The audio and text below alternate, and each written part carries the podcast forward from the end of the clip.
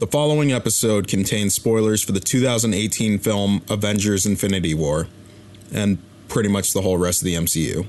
In time, you will know what it's like to lose. To feel so desperately that you're right, yet to fail all the same.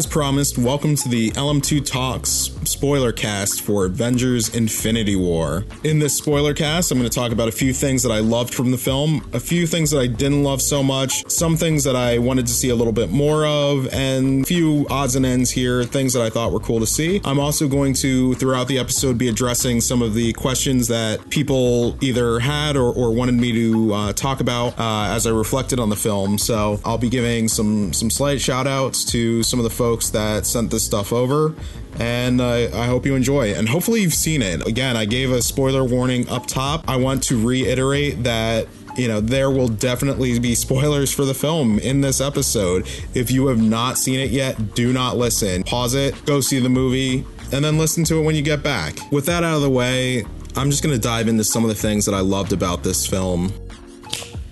How dope is it that the heroes lost?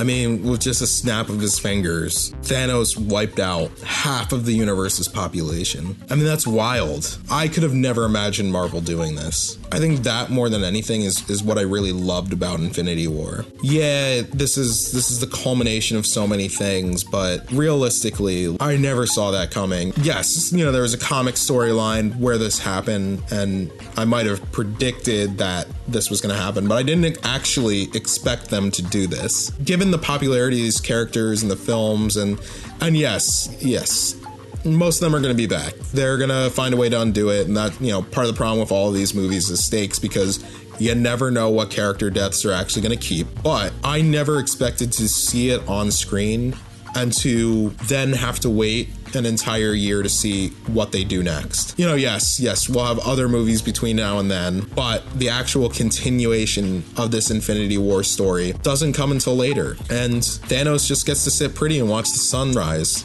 Let me talk about him. In the entirety of the MCU, Thanos is only really the second time that I thought an antagonist was great. And it's kind of sad that the other example is also from 2018. It's Eric Killmonger from Black Panther. I imagine you can probably guess why I think he's such a compelling character and why he's so good. Like with Killmonger, time was actually taken out to establish why Thanos is who he is, why he's motivated the way he is, and his actual machinations are, are delved into. You get this real sense for his twisted logic. It makes sense to him, and the way that he explains it, you're disgusted as an audience member because of the scale of carnage that results from his desires but at the same time you you clearly understand the the line of thinking that he's going through to achieve that essentially Thanos has been going from world to world killing half the populations of these planets in order to achieve what he sees as balance he wants to in a way create this level playing field where folks aren't fighting over the natural resources of an area finite natural resources in a way he sees the overabundance of, of life as something that one causes people to fight automatically, but also ensures destructions of different populations because there's not enough to go around for everybody. And so, in his own way, he feels like he's delivering a sort of mercy and creating a sense of utopia for these different worlds that he conquers. And that's just downright terrifying. You know, he he uses what he calls a simple calculus. He uses this form of logic to kind of tear his path of destruction across the universe. Yet he feels like he's benevolent. He feels like he's doing this good service to everybody. And I think there was something really terrifying and chilling about that that really made me intrigued by the character and and really want to kind of come along with his journey. And you know as as morbid as it was yeah you wanted to see what the end result was. You wanted to see how that could play out on a universal on a cosmic scale. Beyond just the character's motivations, though, Josh Brolin brings this amazing kind of gravitas to a purple CGI character um, who Peter Quill, Star Lord, so eloquently calls Grimace at, at some point. The motion capture on his facial expressions was just perfect. You know, whether it was a small, subtle smirk, whether it's the narrowing of his eyes, the way that he looked at different characters, the way that he interacted, the delivery of certain lines, it all just felt so well performed. And, you know, again, it was menacing, it was emotional, it was, it was just, there was, it was so engrossing. I think more than any other character, you were kind of pulled into Thanos's emotional gravity. And not to say that this was always perfectly portrayed on screen overall, and, and no fault of Josh Brolin in in this regard, but you know, I think one of the places that I do felt feel like it, it somewhat fell apart was with uh, you know his relationship with Gamora, but I'll I'll touch on that a little bit later, and it's it's not so much the you know his feelings for Gamora because I think I think those are I think that's the one thing that I would have really liked to see more of from his character, but again, it's it's really hard to do when you have so much that you're trying to fit into this movie, and the fact that they haven't really done too much setup for him before, uh, besides in you know Guardians one and two, where Gamora and Nebula have a few conversations about what it was like growing up with him, working for him, you know, etc. You know, there's so there was a little bit that that I felt was missing there, but that wasn't necessarily the Thanos's issue. That was more of a an overall storytelling and probably an issue with Gamora's writing more. Uh, but like I said, I'll get into that a little bit later. And outside of the performance, one of the things that was really cool about Thanos was really how punishing he was in fights. Um, you know, it's not every day that you really get to see your heroes full on lose. Like it wasn't even close. Um, you know, sure there was that one section where it looked like Iron Man and Spider Man and Doctor Strange and a couple of the Guardians of the Galaxy had the upper hand and and were going to defeat him, but you know it was always kind of a foregone conclusion. He had planned everything out so perfectly that he kind of knew the right buttons to push in order to kind of keep himself from losing. And I think that's something that, you know, realistically, I didn't necessarily pick up on the first time I watched it, and, and I needed the second time to really see that. I'll go into that a little bit later because it's it's partially a good thing that I like, but it also stems from kind of a bad thing that I want to touch on a little bit later. I think this is also a good spot to touch on one of the questions that was sent to me or one of the inquiries that was sent to me. So one of my former students, Ezra, was wondering how I felt about Thanos's plan kind of overall and why he almost why he didn't choose to use the Infinity Gauntlet to rather than wipe out half of the population of the universe, um, why he didn't instead make it so, so that resources, you know, were infinite. And this is this is gonna sound really strange and it's, it's kind of a weird thing to think about, but I, I, I was thinking about it when I watched the film this time around around. And what I realize it is,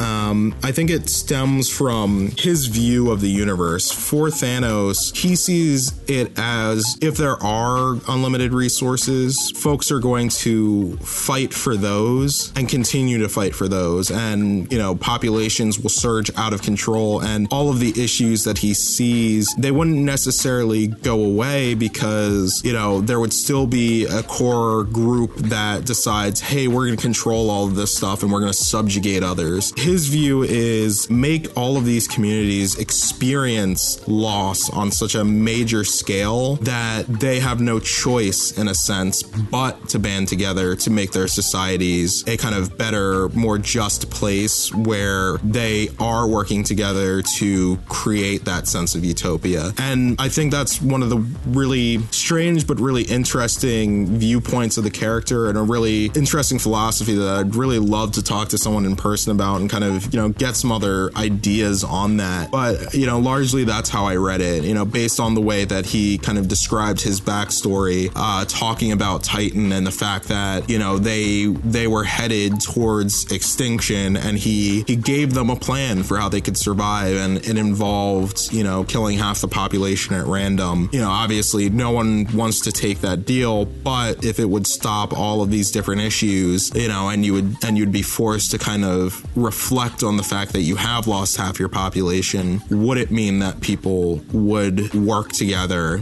as opposed to working against each other? And so it's kind of like a to- terrible, sobering thought for a comic book movie. But you know, I do think it, it is a really interesting point, and it was a really interesting question that is is kind of worth thinking about in the context of the character because he sees himself as merciful. He sees himself as being kind of this greater good who's delivering salvation to all of these people, but his salvation comes in the form of death and, you know, making people restructure their communities because of that death rather than, you know, bestowing more resources, more food, more water, more of whatever these people's need. Um, you know, and, and so there's kind of that emotional tyranny. So, you know, in a, in a, in a sense, he is trying to prescribe, you know, his view of, all right, you know, death being the great equalizer. I'm going to be more likely to work with somebody who is unlike me if we both share that experience of loss. And, you know, that it's, it's scary, but, you know, again, it's like there is a, there's a thread of logic that you can follow with that. So, besides Thanos, one of the other things that I really loved about this film was Thor. I thought they did a really good job of extending his story after Thor Ragnarok. Realistically, his first two outings, I wasn't necessarily the biggest fan of Thor 1, and Thor 2 is kind of like Thor 2, I would actually say, is probably my least favorite Marvel film. You know, I know a lot of people hate on Iron Man 2. Here's my unpopular opinion I actually kind of like that movie. But here, we kind of saw the most development from Thor. We we really get a sense of who he is now based on the events of Thor Ragnarok, based on the beginning of the film, seeing you know Loki killed in front of him. How is he lo- using his loss of his of his world, of his people? How is he using these things to fuel him, and and what strain does that cause on him?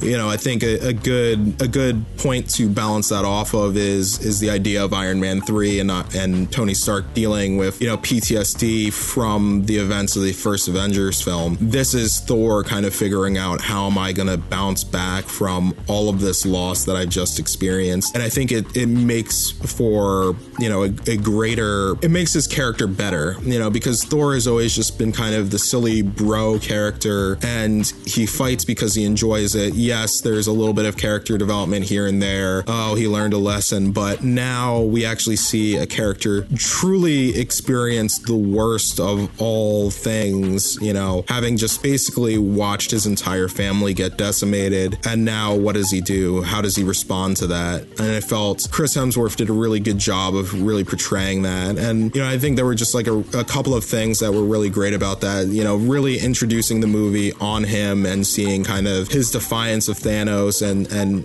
seeing Heimdall, seeing Loki killed in front of him, having his ship blown apart, having half of the people of Asgard taken out right then and there, you know, it just put him on this arc of for revenge that you know made for a really intense climax um, you know and and again that that meeting of Thor and Thanos at the end where you know Thor having you know, re having forged a new axe, the Stormbreaker, plunging it in Thanos' chest, and Thanos telling him, "You should have aimed for the head." It's just, I don't know, the the the collision course that those two characters were on throughout the film was really interesting, and I think it was the only one that could have really worked given the cosmic scale of all of this.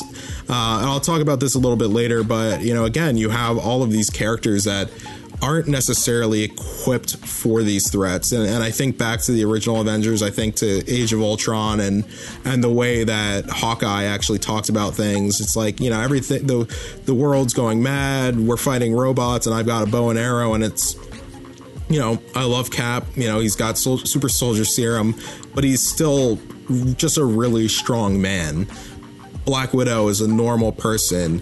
Sure, the Wakandans have this great technology, but again, they're they're regular people. Tony Stark is just a man in a really advanced suit. How are they supposed to go against these entities that can control time, space, reality, all of these things? So Thor, who is who is a god, you know, sure he's an alien in the Marvel Cinematic Universe, but he's still a god. He has god level powers he's the only one who can really stand against this threat and to kind of still see him bested in this way was really I don't, I don't know. It was just like, I, I, think for me, that was kind of the most compelling thing about this film the trajectory of Thor versus Thanos.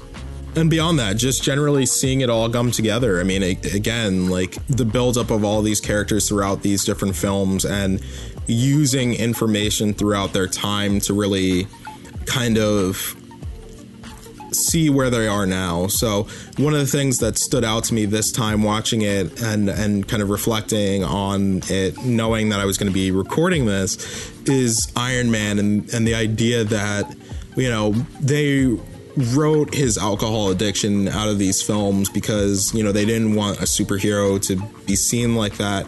And so rather what they actually did was they had him in a way addicted to being Iron Man. You know, so Pepper Potts throughout these films has kind of been giving him this ultimatum where, you know, we can't really be together if you can't give up the suit. And, you know, time and time again, he can't. And just how his actions, how his decisions affect other people, how he pulls in Spider Man into this thing, you know, because Peter Parker idolizes him and wants to be a hero like him, yet giving him the suit, giving him this power you know, puts him in harm's way. And how, you know, his inability to take responsibility for his own actions, for his own addiction, to wanting to be this hero, to feeling like he needs to protect everybody.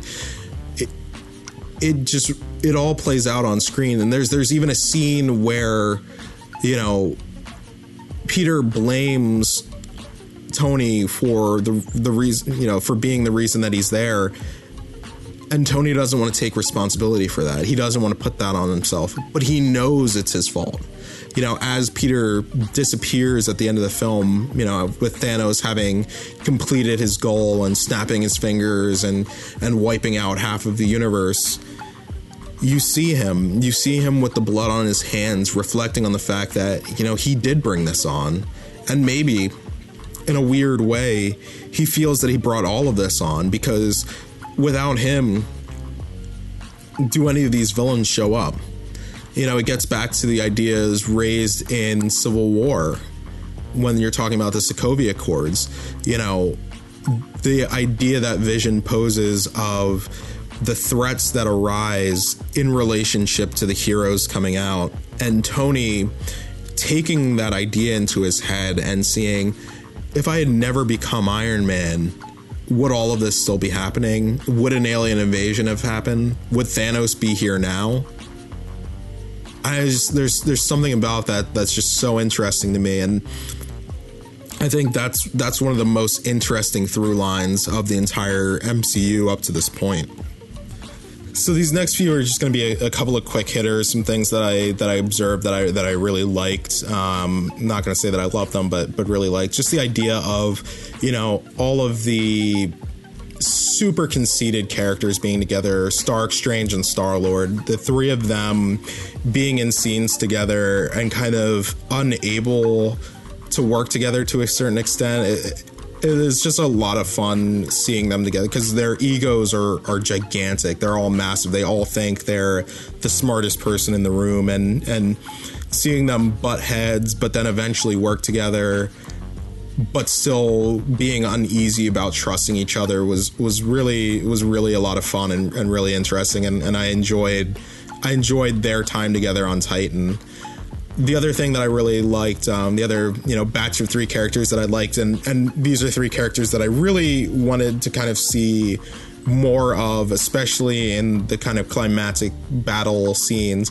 Uh, Okoye, Black Widow, and Scarlet Witch all fighting together to fight one of the members of the Black Order, and you know, it, it, was funny. In in my second viewing, I was sitting next to a woman who, when all three of them were on the screen fighting together, or well, specifically, it was when Okoye and Black Widow um, started fighting.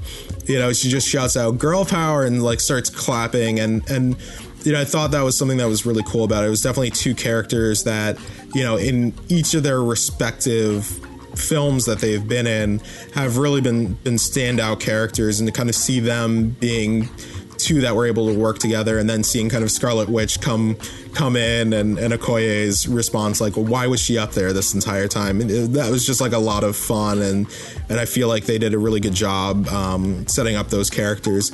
And likewise, seeing uh, Captain America and Black Panther running side by side into the battle. Um, you know, the battle is something I'm going to talk about a little bit later.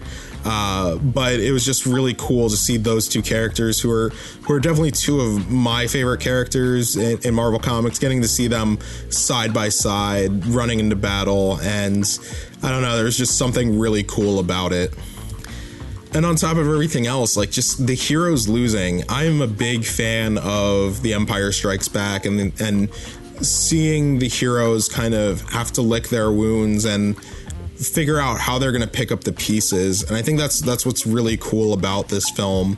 You know we we aren't treated to oh yep we beat the villain it's all over let's move on now. It's we have to figure out something because we just saw our friends literally disappear in front of us.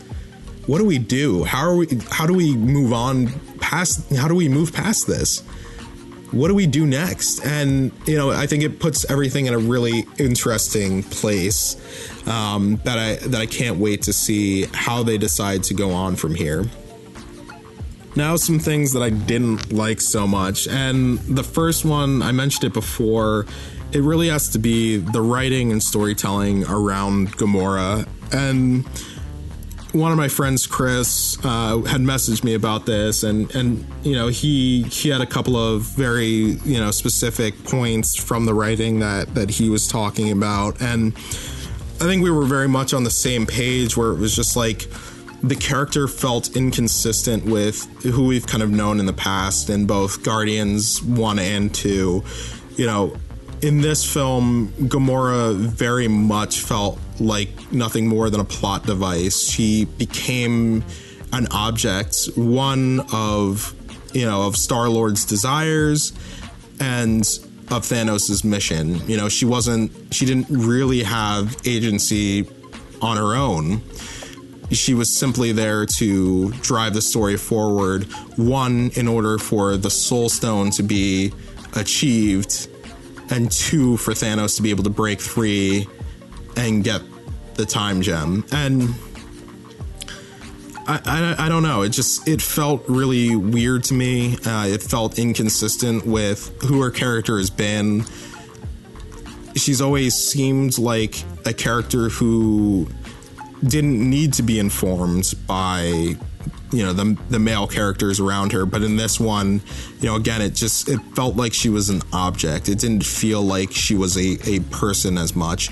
And I think that was again that was where some of the Thanos and Gamora stuff started to fail because it's all right you know when Thanos tricks her into thinking that she had killed him with the reality stone she weeps for him.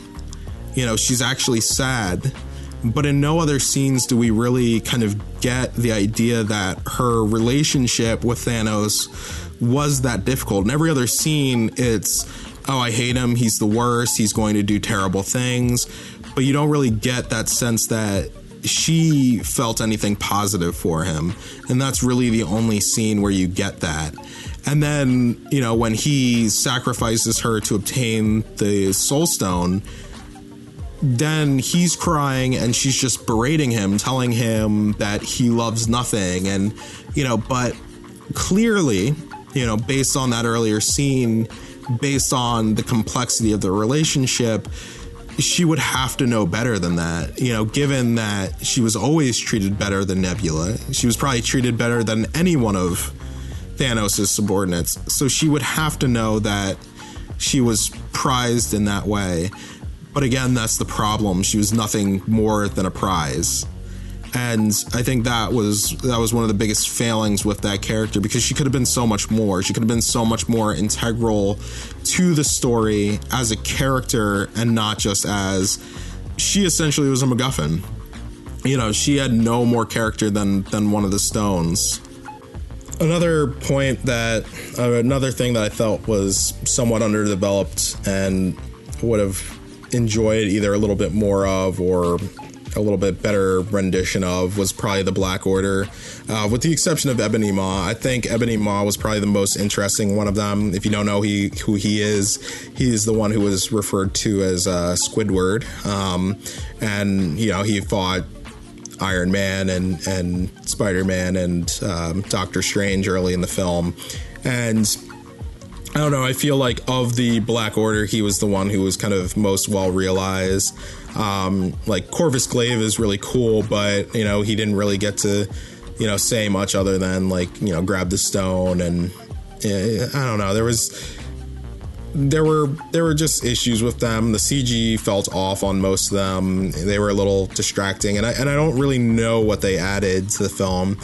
And speaking of CG, you know, one of my least favorite things in films was back in this one is just the big CGI armies just smashing into each other. Like, I, I didn't really need that, and you know, I I thought I was kind of I thought that was kind of lame. And you know, beyond that, you know, even though I love seeing this all come together, you know, I, I do have to ask, you know, was it too much? Were there too many characters? Was there too much going on in the story? And you know was it too dependent on having all of this previous knowledge? You know obviously this film is set up to be the culmination of 10 years of work 18 films.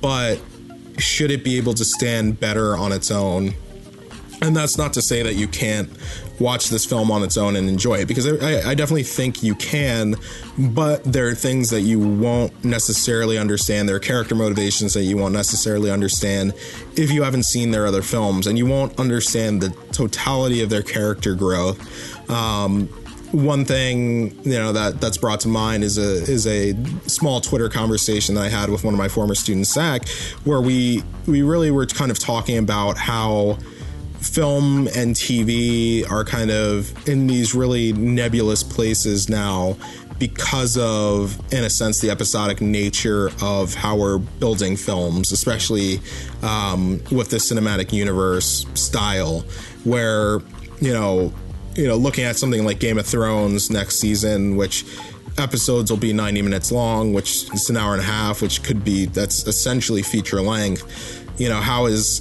how is a cinematic universe any different or how are how are TV shows any different than films? And I just think that's a really interesting thing to think about and and how do you make those things work, you know? Obviously there's a, a really central narrative for something like Game of Thrones and even though it all focuses on different characters, the story always points back to the center, which isn't necessarily the case for the cinematic universe because all of the characters have their own individual stories that inform who their characters are when they do all come together. Um, so I think that might be something that is is you know I'm not necessarily going to say that that's a it's a bad thing. It's just an interesting thing, and I think it's something that's worth thinking about. Um, and beyond that, an, one other thing that that was sent to me the other day, and that I had been thinking about. Um, so one of my high school friends, Terrence, he had sent um, one of the trailers for the film and and had mentioned or a, a, screenshot from one of the trailers of the film and asked me, you know, if I thought it was misleading. And, and basically, it's that scene where you have like Cap and Okoye and Black Panther and Bucky and Falcon and War Machine and the Hulk all running to this, towards the screen. But you know, once we see the film, you know, Hulk's not there. The the scene is so much different, and you know, it really got me thinking about how a lot of the advertising for this film was purposefully misleading. And uh, you know, there's there's a part of me that's like I don't know if that's good or bad. You know, we often complain about trailers when they show us too much, but when the trailer shows us something that doesn't actually happen and it and it helps keep us surprised during the film because you're waiting for that moment. You're waiting for that moment and then that moment never comes. I think that's something that you know, for me personally, I actually enjoyed about this film. You know, I sit there oftentimes watching a trailer and saying, well, let me figure out what's going to happen. Let me predict what's going to happen. While in large part I was able to do that here, there were still a lot of things where I was just like, well, that, that didn't happen. Where was that? And so, you know, it, it's one of those things I, I just I'm going to be thinking about going forward. It's what stuff do they show us? What stuff is real? What stuff isn't? And how far do they go to, you know, lead people to believe that it's real? Um, I was talking to a friend of mine and his his girlfriend the other day, and you know, not naming any names, but she works for a company that does some merchandising for. Uh, you know, for Marvel, and they were actually told certain story elements that were going to happen in the film that ended up not happening in the film. And I just, again, like, I think that's really inter- interesting from a product standpoint. So, a lot of people were worried about spoilers related to an incredible Hulk action figure where it was the Hulk bursting out of the Hulkbuster armor. And while I think that would have been really cool and I wanted to see that, I was really hoping to see that maybe maybe it was something that was going to be in the film, but at the last minute they decided to, t- to pivot it and take it in another direction. And maybe they felt, oh, it makes more sense if the Hulk is just afraid the entire movie, or potentially, and and I don't like getting into these theories about what's going to happen in the next film, but maybe this is something where you know we will see that scene. It's just going to be in the future. It's going to be in the second part of you know the the Infinity Saga. And that brings me to another question that that Zach asked, where he he really wanted me to reflect on kind of how this film felt. You know, did I see this as being a part one, even though they changed the title? They were going to do Infinity War Part One and Infinity War Part Two, but then they decided to change the names. And you know, honestly, like I still feel like it it it does feel like a part one, and I and I will probably look at it as part one, but it's also a part 19. You know, there are 18 other films that came before this, as I've said so many times, and you know, I I, I really how do I put this in the words? I see this as something that it's always in continuation. There's you know, none of these things for me stand alone because we always know more is to come. We always know there's going to be a sequel. We always know there's going to be an offshoot where maybe they'll appear. It's always it's always introducing something, continuing something, or finishing something. And finishing it only in the purposes to start the next one. And so, you know, it, it's hard to say that it feels solely like a part one when really it feels like a part 2, 3, 17, 18, 19, depending on where you're coming from the series, you know, where you're coming to the series from. And I, and I wanted to talk about a few things that I wanted a little bit more of. And so, you know, this gets back to kind of like the misleading advertising part, but I definitely wanted more Wakanda and more from the Black Panther characters. I feel like you know, besides Gamora, I feel like these characters were the least written in the entire film. And honestly, I wonder if part of that was, you know, Marvel's surprise at how successful the Black Panther was as film and deciding to use use more of that as kind of the backdrop for selling this film. You know, so the main reason that they even go to Wakanda is to protect Vision there. And the Black Panther, T'Challa himself, doesn't really have much to do. He's just there to fight. His people are just there to fight and die. And I and I find that, you know, I I was a little bothered by that. Like I wanted more for them to do. I wanted them to feel more important to the story.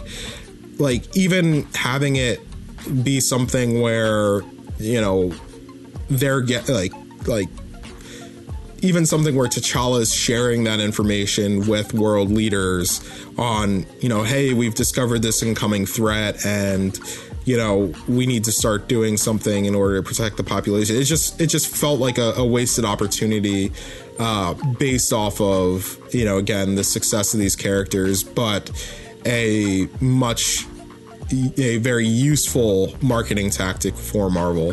Um, and and besides besides the Wakandans and and Black Panther, the other characters that I wanted to see a little bit more from was Captain America and his team.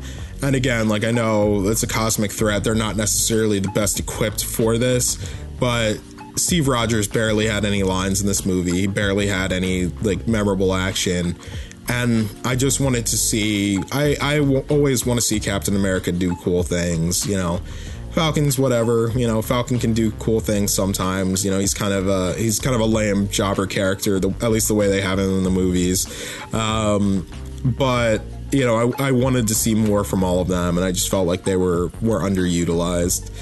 Um, one of the one of the things that I thought was really cool to see in this movie was actually the Iron Spider costume. So, um, you know, in the comics, it's something that Tony Stark had given Peter Parker when he decides to announce that he's Spider-Man and reveal his identity during the events of Civil War.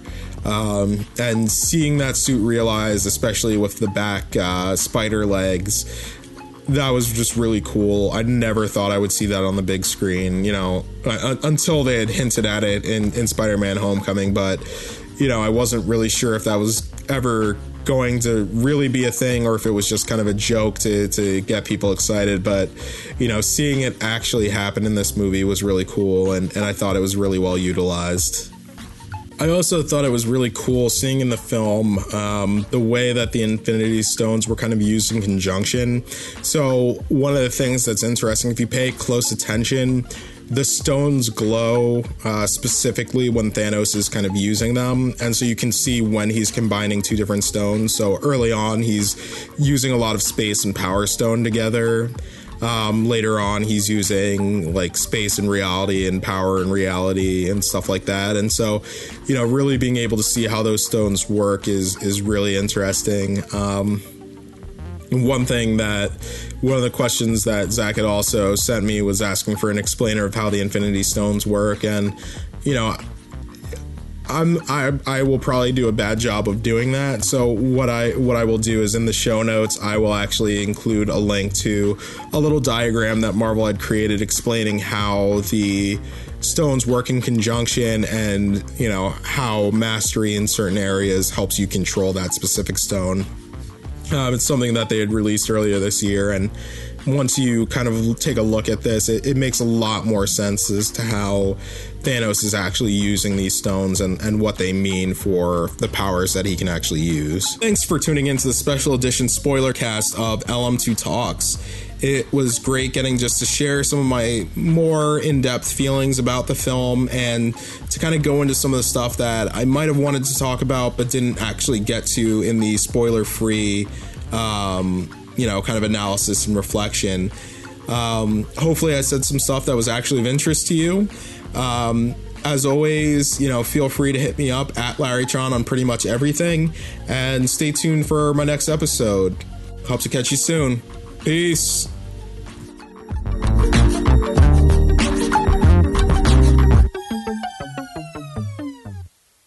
Fun isn't something one considers when balancing the universe, but this does put a smile on my face.